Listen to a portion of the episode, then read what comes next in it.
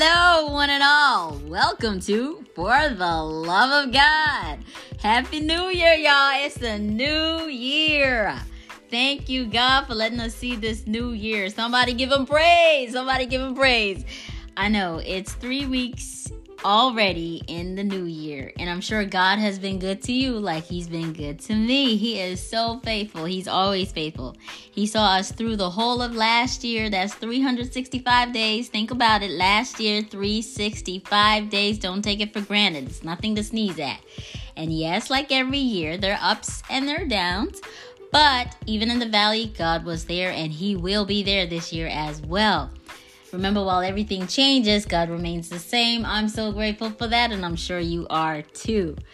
We are excited. It's the new year. We're moving, we're pressing forward towards the goal and leaving behind the past, just like Paul put it, forgetting what's behind and pressing forward so is the goal in Philippians 3, verse 13.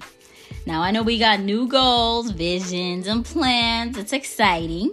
I pray that the Lord will order our steps. Amen.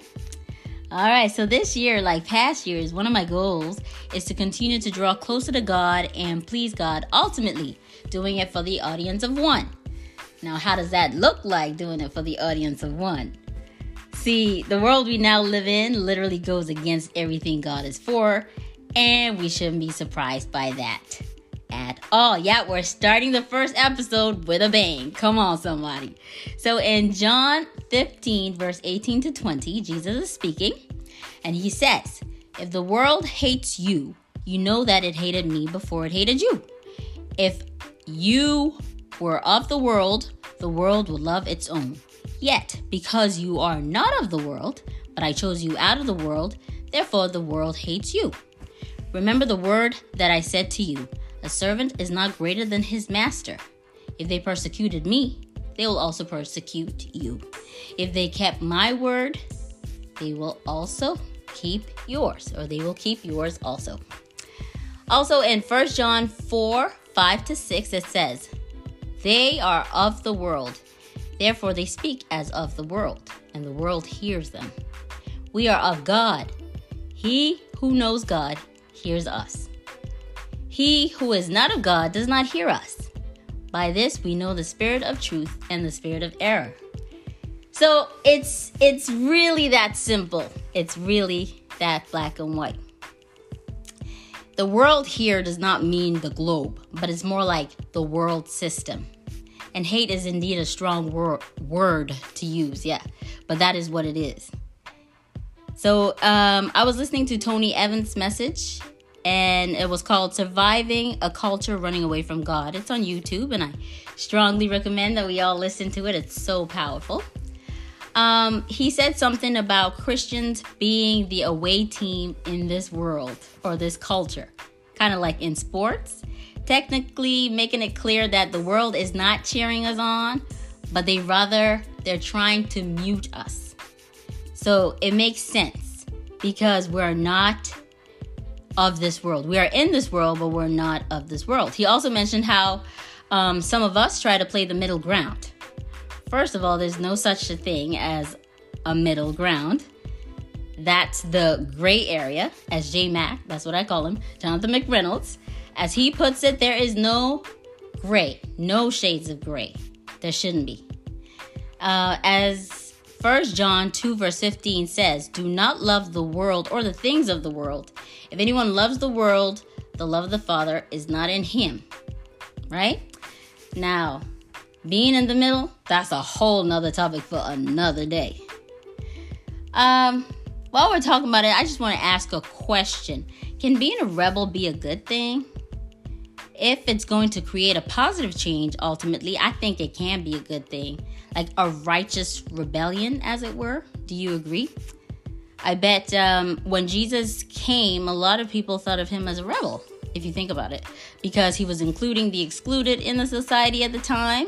He was elevating the status of women, which was very low. This is not a new movement as we think it is.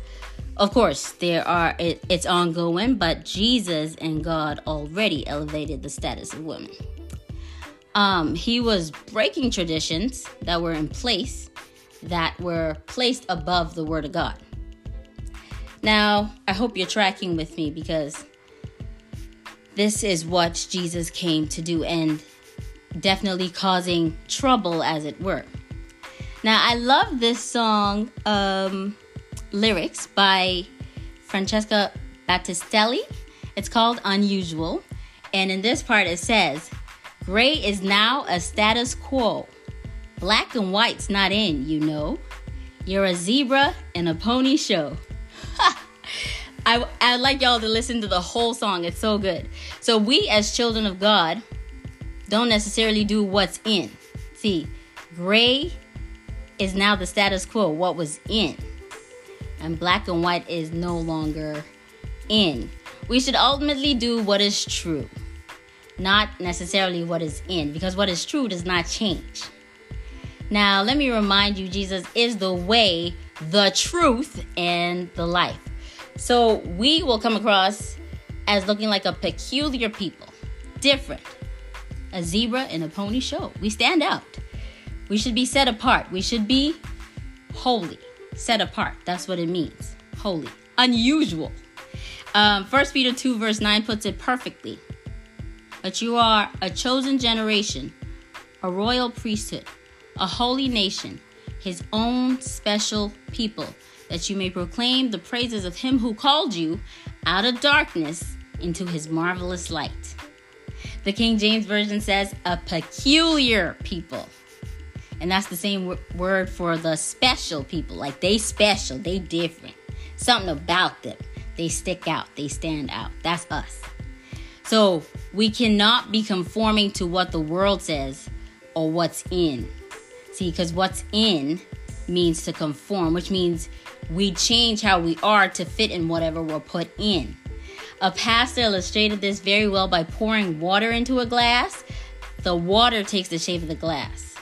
And if you pour that same water into another in a bowl, it'll take the shape of the bowl. So that's not how we should be. We are here to create the change, not the one that changes. You get it? We are the salt and light. We when we walk into the room should cause the change, right? Um, Romans 12, verse 2 says, Do not be, uh, and do not be conformed to this world, but be transformed by the renewing of your mind, that you may prove what is that good and acceptable and perfect will of God. This Christian walk is not easy. No, it's not, but it sure is worth it and going against majority, going against the current, against the grain, well, that can't be easy. Now, I don't know if any of you watched The Chosen, but if you watched The Chosen at the beginning in the theme song, you will see a bunch of fishes, fish, sorry, a bunch of fish going the same direction. They're all silver. But then, if you keep watching, some of the fish change direction and go against the current and they turn blue. See the blue, they stand out of the silver going one direction, the blue goes the other direction, and that's us. We're the ones that stand out going against the current, against the grain. Lord help us. And if we ask Him, He will help us. So be encouraged. That's all I have for today. Thank you for joining me on For the Love of God. See you next time.